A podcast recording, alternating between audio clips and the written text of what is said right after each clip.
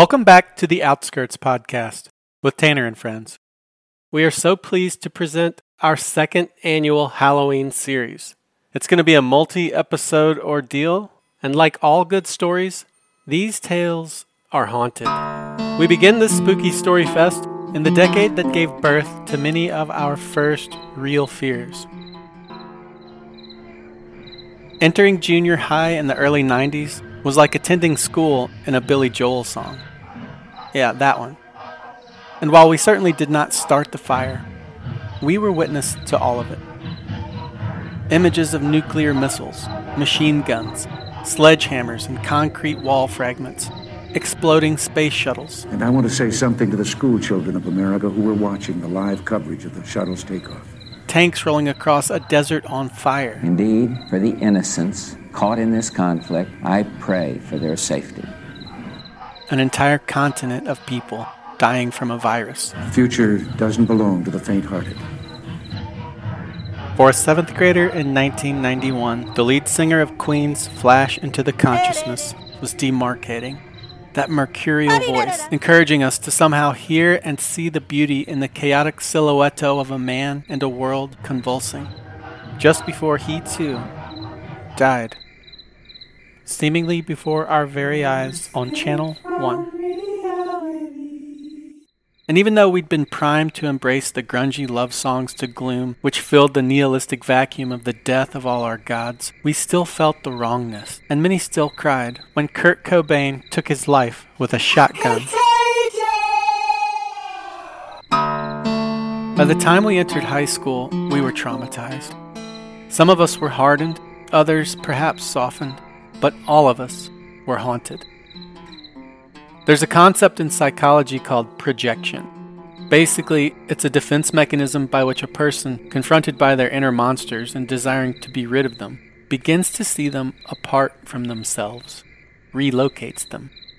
And so, like any evicted persona without the means to get a mortgage or pay rent, I mean, kind of hard to get work without a body. Where else can a ghost go but the once grand, long vacant, and now condemned house? In the town of my youth, the most haunted small town in America, there were more than a couple such houses in which a ghost could take up residence.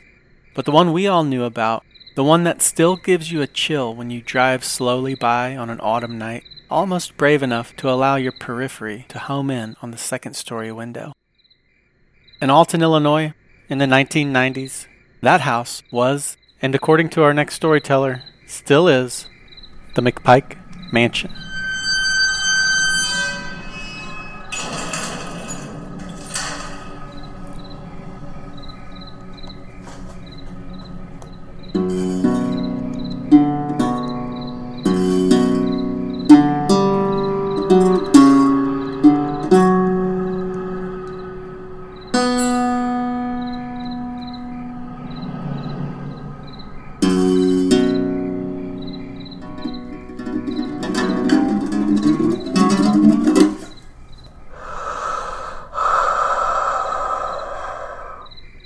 Are you?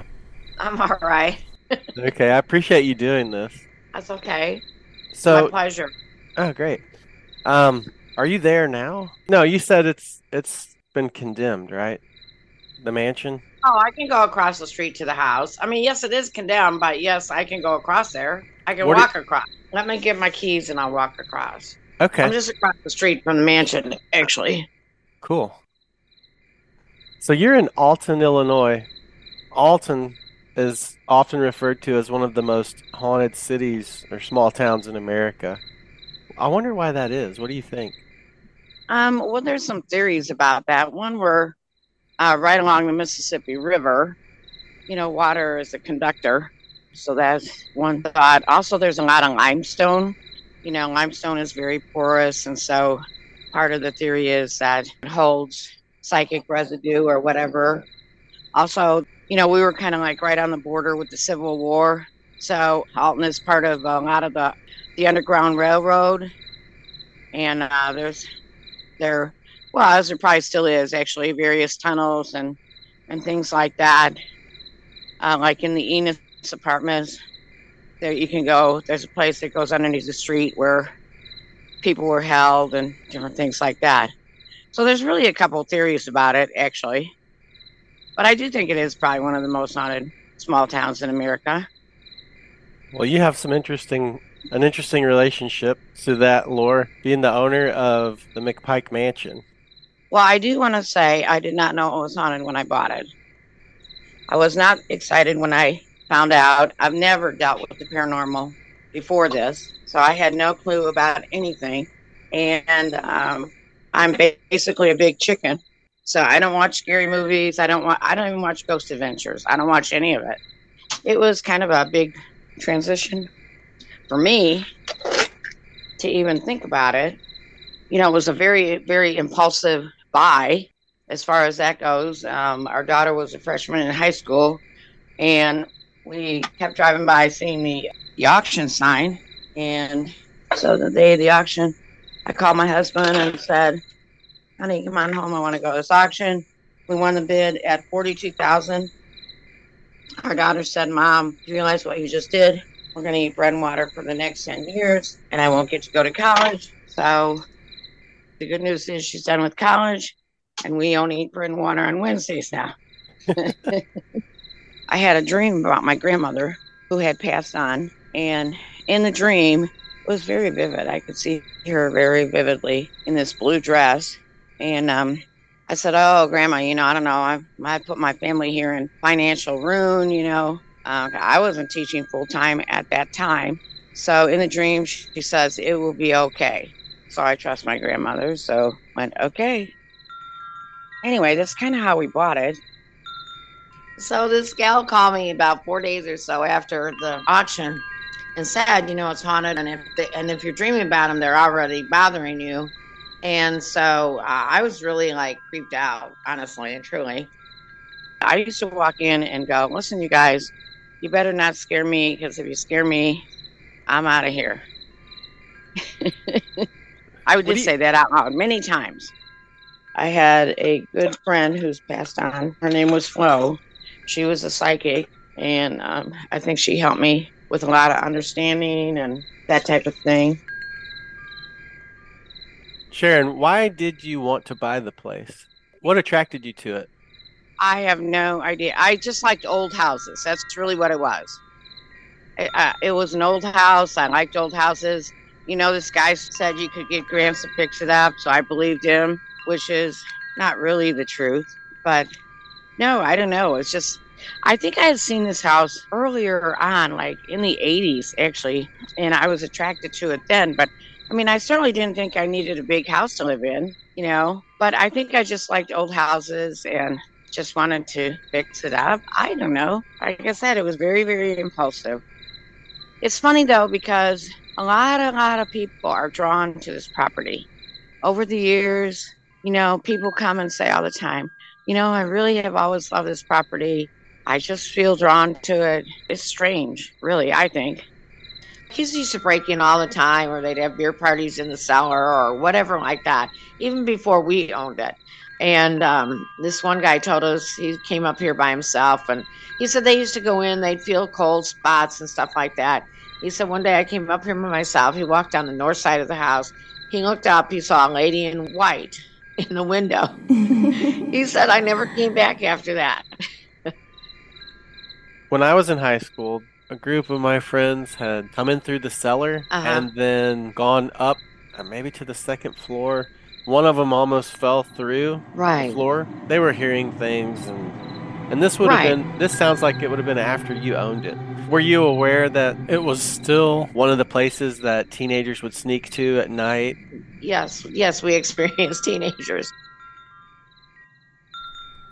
Sometimes I remember these.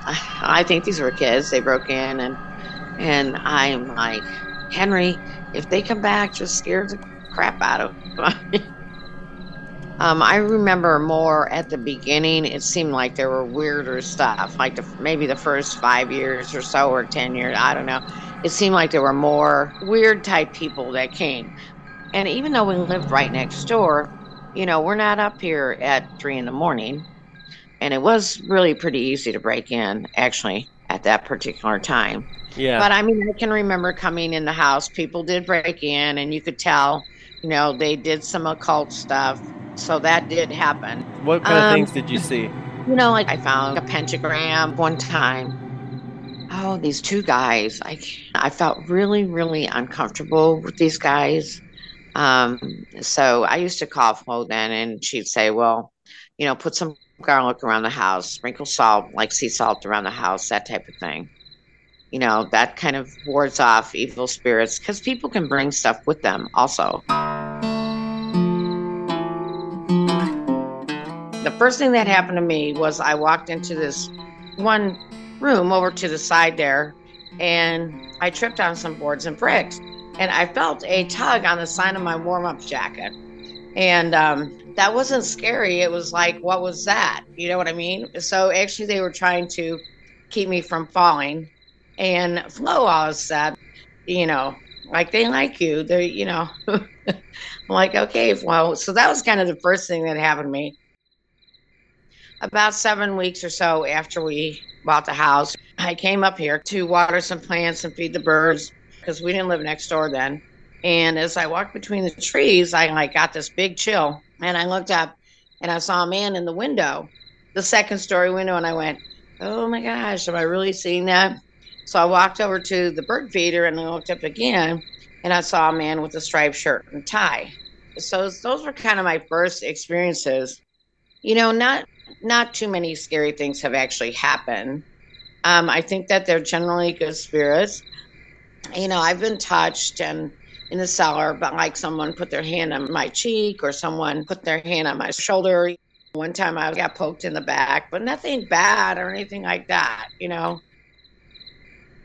Well, when you pull up, you see a really big front yard with trees, and the building actually sits back away from the street. It's a three story mansion. It's Second Empire Italianate with a mansard roof. It really is very, I would say, stately and uh, beautiful. And it sits among these trees. Henry was a horticulturist. He was a charter member of the Horticulture Society in the state of Illinois. Who's Henry? Henry Guest McPike is one of the spirits, but the owner of the house. This was a week ago. These two friends were up from Texas and they were sitting across the way and we were talking about politics, which I don't usually talk about. But they're from Texas, so I wanted to ask them about the border and that kind of thing. So all of a sudden we hear this big crash like right above my head. It sounded like a big part of plaster ceiling fell or a bunch of bricks or it was very loud. I got up because I was afraid it was going to fall on my head actually. And Becky said she saw the plaster dust coming down. And so, I mean, it was traumatic. It was very, very loud. So we decided we had to go upstairs and check it out, you know, to see what that was. And also, you know, you sometimes wonder, well, is there really someone up there? Okay. So we went up to the second floor. Actually, um, her friend, you know, in Texas, everybody carries a gun, right? Are you from Texas? That's that's the rumor. Yeah. That's Okay. Well, anyway, so we went upstairs, you know, and it was dark. I mean, we're not talking about during the daytime, it was nighttime. And we went into the room, the blue room, and we checked around, and nothing was disturbed.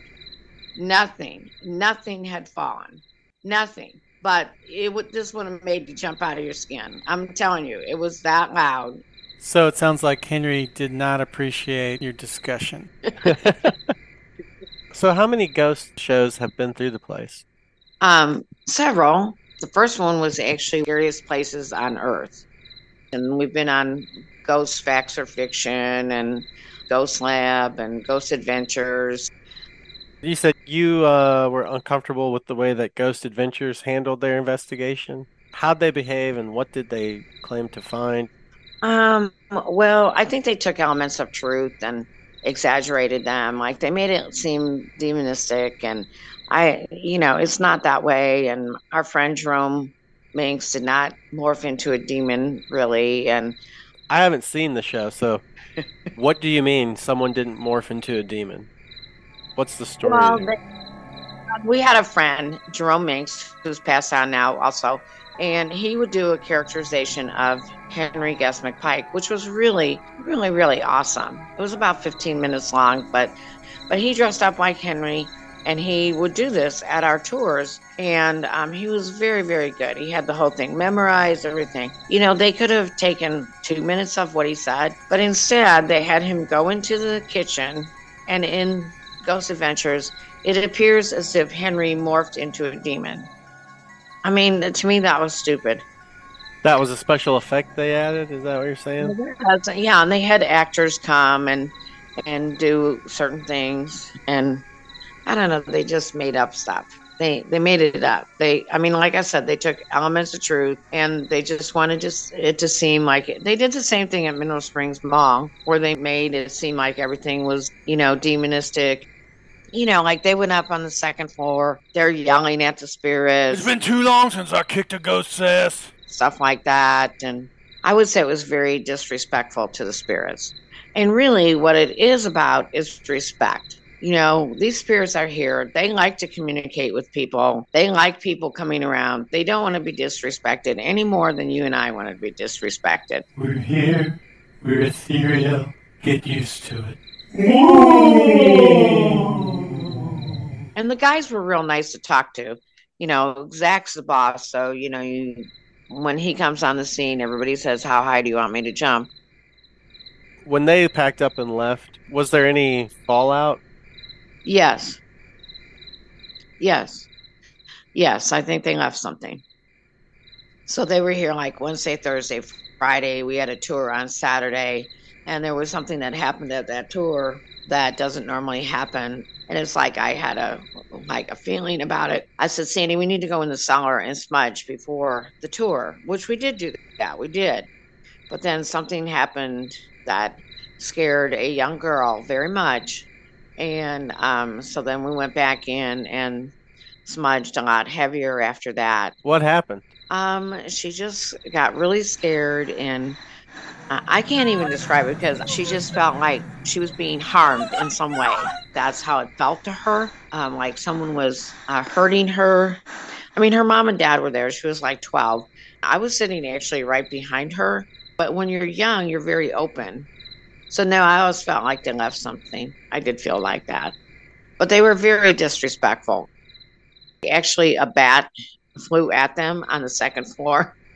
I'm sorry, I shouldn't laugh, but I've never seen a bat up there. anyway, a bat flew at them and they came running down the stairs. Tough guys. They deserved it. Mm, I, funny. in my opinion. I always say the nicest thing about owning McPike Mansion is meeting all the nice people. I've met people from all over the United States, you know, Australia. I think somebody was here from Thailand, uh, Japan, England, you know. So, really, I mean, I feel very, very fortunate in that way. That's people are fascinated with with ghosts and supernatural. At least I think normal people are. I'm always baffled by people who have no interest. Like this one guy came one time and he said, "Well, I'm on a business trip and I could have gone to Cancun, but I, I came to St. Louis or wherever." He said because he said I want to see McPike Mansion. And I went, "Well, I think I would have gone to Cancun myself, but okay." But anyway, so no, I mean it's like I said, people seem to be drawn to this house. I'm not exactly sure why that is. I'm sure part of it is the history. I'm sure part of it is the ghosts. Definitely the ghosts. Thank you, right. Sharyn. Uh huh. Bye bye. great. Bye bye.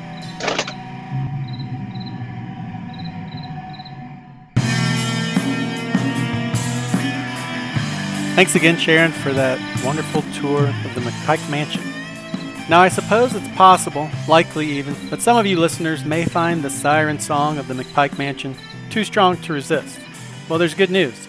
You don't have to break into the place. You can just use that searchy thing on your phone and you'll find the McPike Mansion and a way to contact Sharyn to set up a tour. There's also some cool merch on her website, so maybe buy a koozie or something. See if we can get Sharyn off that bread and water Wednesday routine. Well, friends, I hope you enjoyed that first episode in our second annual Halloween series on the Outskirts podcast with Tanner and friends.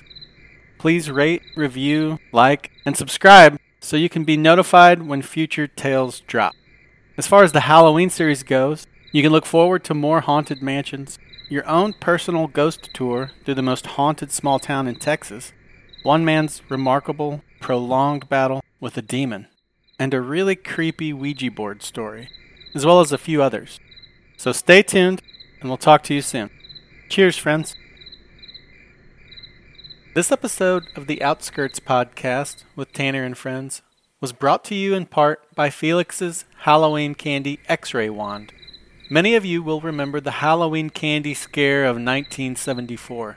Some of you perhaps are still traumatized from that sacrilegious crime spree that not only forced kids to think twice before indulging in their hard won booty, but left many parents in the difficult position of weighing the cost benefit of the night altogether. We may never know the full impact on kid quality of life resulting from that desecration of the sacred Samhainian candy. But now, thanks to Felix's Halloween candy x ray wand, those fears can be put to bed, along with little Johnny, after he's had a belly full of candy, here's how it works. When little Johnny comes home, pillowcase stuffed full of high fructose goodness, you just spread his candy out on a non metallic surface and pass the wand over the top. And if you don't hear any beeps, you're in the clear. And what about the radiation from the x ray wand? Well, no need to worry. Felix's Halloween Candy X ray wand is actually just a modified stud finder with nail and wire alerting features. Why didn't I think of this? Now, on that note, Felix's Halloween Candy X ray wand is not recommended for candies with foil wrappers, nor does the wand detect toxins or poisons of any kind. Thanks, Felix's Halloween Candy X ray wand. Ah! Throw it out! Throw it out! Ah!